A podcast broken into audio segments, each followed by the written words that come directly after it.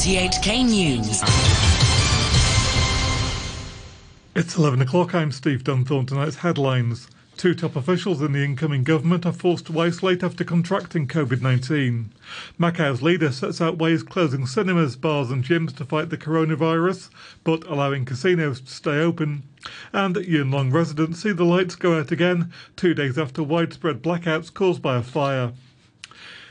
Incoming Chief Secretary Eric Chan and Constitutional and Mainland Affairs Minister Eric Tsang have tested positive for COVID 19 after the pair took PCR tests, as Aaron Tam reports. Eric Chan last went to work on Monday, while Eric Tsang last worked on Wednesday. The pair are currently isolating. Mr. Chan, who's currently the head of the chief executive's office, has been under quarantine since Tuesday because his wife came down with the coronavirus earlier. Mr. Tsang's wife, Customs Chief Louise Ho, has tested negative, but she's now undergoing quarantine because she's considered a close contact. The government said the two officials' offices will conduct thorough cleaning and disinfection. Macau's chief executive Ho Iat-seng has ordered the closure of a range of venues, including cinemas, gyms, swimming pools, and bars, in his effort to stem a COVID outbreak. Restaurants have been banned from providing dine-in services. The number of cases in the SAR doubled overnight to 110. Mr. Ho told a news conference the outbreak was severe and complicated. Asked why casinos would remain open, Mr. Ho said an agreement was reached with operators in 2020 to avoid an across the board closure. Before we had the PCR test, we could only order an across the board closure. With PCR tests now, we can identify clearly which casino is problematic. An across the board closure will affect the livelihood of many Macau residents who work at casinos. Health officials here have reported a cluster of COVID infections linked to a restaurant in Tuen Mun. The Centre for Health Protection said 26 people who went to the Victoria Harbour restaurant last Thursday evening have the virus. One person who didn't eat there, a family member of one of the diners, is also infected. The centre's Dr. Chuang Shuk Kwan says authorities are inspecting the venue. I think seven or eight families were having a meal at that place. Some were in small groups, others were of a larger group. We have yet to confirm. I do not have the information of the distribution of the tables. Today we are going to issue a compulsory testing notice uh, for those uh, visiting the place after 6 p.m. on the 16th of June. They have to undergo compulsory testing. Health officials also reported 1,522 local coronavirus cases and 128 imported infections. Yuen Long residents have reported further power outages in the district tonight, two days after a widespread blackout caused by a cable bridge fire. Some say their estates were out of power, but street lights were on and some shops could still operate. Power was restored in less than half an hour. This resident said she was in the middle of cooking dinner when the lights went out. I was just cooking, washing vegetables, and all of a sudden there was a pop sound and then the whole flat went dark. I was quite scared. Later, after I calmed myself, because I was home alone along with my dog, I turned on the torch on my phone to look for candles and to see if the lights were on elsewhere in the estate. When I discovered the entire estate was blacked out, I wasn't as scared anymore because it wasn't only my flat. It took around 20 minutes for the power to come back. The Fire Services Department reported at least half a dozen cases of people being trapped in lifts. And power supplier CLP says some 13,000 households were affected. It apologised and blamed power supply instability in the area around Tai Tong Road. A spokesman says half of the households got their power back within 10 minutes, the others after half an hour. He says an initial investigation showed that the latest outage is related to supply instability caused by the cable bridge fire on Tuesday. A look at the weather, mainly fine. Minimum temperature about 28 degrees. Very hot during the day. Tomorrow, um, the maximum temperature will get to around 33 degrees in the urban areas, and it will be a couple of degrees warmer in the new territories. There'll be light to moderate southerly winds. As for the outlook, it's going to be remain mainly fine and very hot in the coming couple of days. Sunny periods and just one or two showers early to midweek next week. The very hot weather warning is in effect. Temperature at the observatory 29 degrees, humidity 79%. You're tuned to RTHK. The time is five minutes past 11. The hospital authority says it plans to begin recruiting senior mainland doctors from the Greater Bay Area in the second half of this year.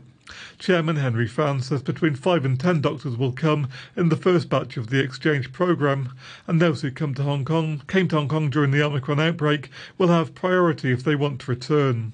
He stressed that this is to increase manpower amid what he called a worrying loss of doctors from the local system. Mr. Fan says the recruits will have to be approved by the Medical Council before they start work. We hope they can come to Hong Kong hospitals cooperate with our medical staff to serve the people of Hong Kong. We insist on two principles. One, that is for the interests of patients, that this is beneficial to them. And secondly, that these arrangements have to abide by the laws both in Hong Kong and on the mainland. We're now asking mainland authorities to recommend senior and experienced medical staff for us.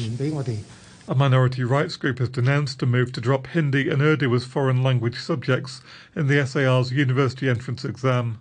The exams authority announced yesterday that it would no longer offer the languages from 2025, but Korean will be included in DSE exams. John Chair, the executive director of Unison, says the decision denies ethnic minority candidates the chance to use their own language to win a university place without considering their competence in this area and asking them to switch into another language. Question is, is it fair? Why do we have to disadvantage only this group and not other groups? So in other words, people taking Japanese and other languages would be, you know, more favorable. Does it mean that in future we're offering only popular subjects, languages, rather than, you know, broadening the language or the knowledge base of our students? Ferrick Chu, the Executive Director of the Equal Opportunities Commission, says the decision by exams authorities may affect the Hindi and Urdu speaking communities, but he doesn't believe the anti discrimination law applies in this case. Under the law, what is required is that for provider of service, goods and facilities, they have to provide the service or goods in an equal manner. As far as I can see from the current, I mean, the existing anti-discrimination law, there's no application at all. But from another perspective, from the market perspective, whether the language is really required in relation to, for example, the, the employment market, education market, it really depends on the need. A survey has found the proportion of children who are overweight and obese has more than doubled during the pandemic. Researchers from the Chinese University Medical School and the Pediatric Foundation said they polled more than 1,400 parents of kindergarten and primary school pupils. Most respondents said their children spent less time playing outdoor sports. Dr. Lillian Wong from the foundation said children would eat when bored or stressed when they eat, they are looking in the elation device and they, they don't care about what they are eating. So these are the habits that will really uh, cause a lot. So I think with all these factors included, so this is why the primary school students they are more obese because as we are shown that this kind of habit is more intense in those primary school students as compared with kindergarten students. So this is why, if opportunity wise, we have to capture opportunity to teach the younger student or younger children that they have to practice healthily, okay, they have to eat healthily.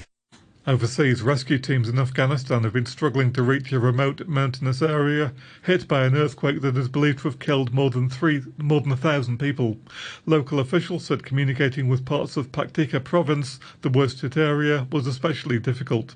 Shelly Thakral of the World Food Programme in Kabul says 18 trucks of food aid have set off on a seven hour drive to the area, but it is likely to be tomorrow when it is distributed. Food assistance for these families is not new. They have been receiving it. What's different now is that families have lost their homes. Families have nothing. They are probably in need of shelter, in need of medical supplies, clean water, as well as emergency food assistance. So the assessment that's going on right now with other humanitarian agencies is just to absolutely look at what is most critical in the next 24 to 48 hours. European Union leaders are expected to make Ukraine an official candidate for joining the bloc at a summit in Brussels later. Ukraine formally applied to the EU after Russia's incursion in February. Ireland's Prime Minister, Michael Martin, said he was a supporter of Ukraine's application. Notwithstanding that Ukraine is going through a terrible, terrible, inhumane war, their cities and towns have been levelled, their people have been terrorised, the greatest humanitarian crisis since World War II. And I think today the European Union is sending a message of solidarity to the people of Ukraine that you belong to the European family, you belong to the European Union, uh, and the decision will be taken today to facilitate your application. The Ukrainian President Volodymyr Zelensky has claimed Russia wants to destroy the Donbass region step by step.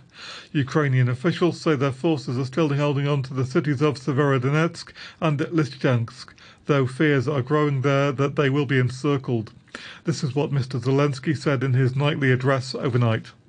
На Донбасі масовані авіаційні артилерійські удари in Donbass, there are massive air and artillery strikes. The goal of the occupiers in this direction remains the same. They want to destroy the entire Donbass step by step. Lysychansk, Sloviansk, Kramatorsk, they want to make every city like Mariupol completely destroyed. Germany has declared an alert over gas supplies because of dwindling deliveries from Russia. The ministry said if Russian gas deliveries via the Nord Stream 1 pipeline remained at the current low level, Germany would struggle to fill its reserves to 90% of capacity for the coming winter. The economy minister, Robert Habeck, announced that the alert level under its emergency gas plan would be raised to the second stage. In Germany, we now have a disruption of the gas supply. That's how it is defined, and that's why it is necessary to raise the alert level. Gas is now a scarce product in Germany.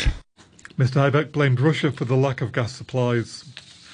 A landmark Australian government inquiry into sexual harassment and violence against women in remote mining communities has recommended setting up a register of serial abusers. More from the BBC's Celia Hatton. The chair of the inquiry in Western Australia, Elizabeth Mettam, says she knew it would uncover horror stories about the abuse of women in mining communities. But she said she was shocked and appalled to discover the size and depth of the problem. Some women working in mining testified they'd been raped. Most had been groped. Many said they barricaded themselves in their rooms at night for fear they'd be targeted. The mining giants BHP, Rio Tinto, and Fortescue admitted to the inquiry they had serious problems with sexual harassment and assault. They've promised reforms. To sport and at the World Aquatic Championships in Budapest, the 15 year old Canadian swimmer Summer McIntosh has stormed to victory in the 200 metres butterfly. She produced the standout performance on day five. Olympic bronze medalist Steve Parry says the achievement was quite something to witness. She broke the world junior record again, two minutes and five seconds point two, and she's going up against the likes of Regan Smith and Hali Flickinger from America. But on the last 50 metres, made them look ordinary, and, and she really is a name to remember. Summer McIntosh, still only 15. Meanwhile, artistic swimmer Anita Alvarez was dramatically rescued from the bottom of the pool by her coach after fainting.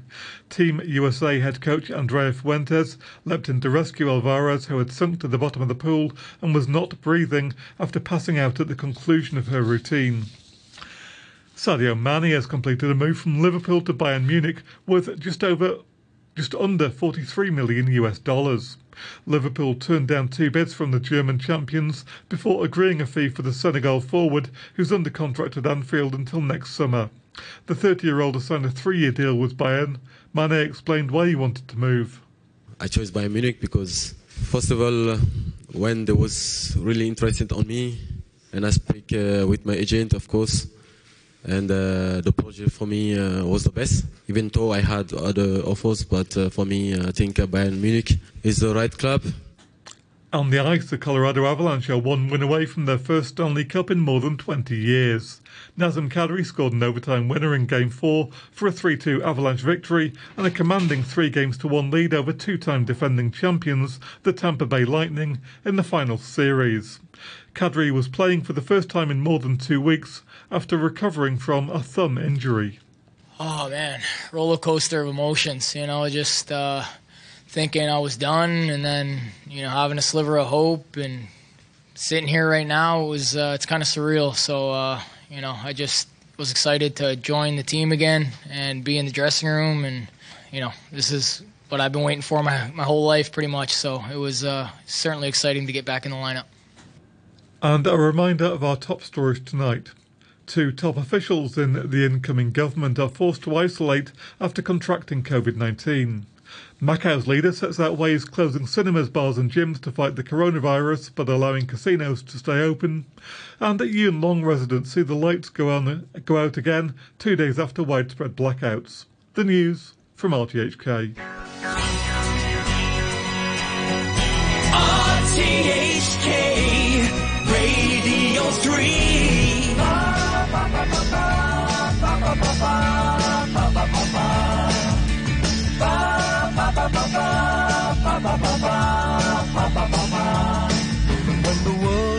Which you're living gets a bit too much to bear, and you need someone to lean on, when you look there's no one there, you're gonna find me out in the country. You're gonna find me way out in the country.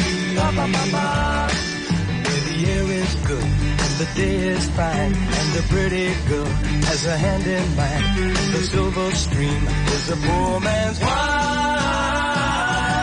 in the country, in the country. If you're walking in the city and you're feeling rather small and the people on the sidewalk seem to form a solid wall. You're gonna find me hey, out in the country. You're gonna find me hey, out in the country. Where the air is good and the day is fine and the pretty girl has a hand in mine. The silver stream is a poor man's wine in the country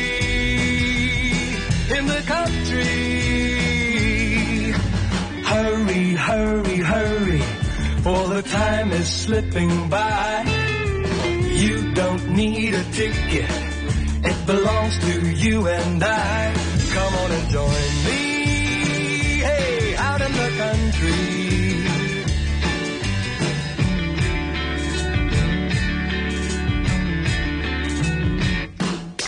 The air is good and the day is fine and the pretty girl has a hand in mine and the silver stream is a poor man's wine. In the country in the country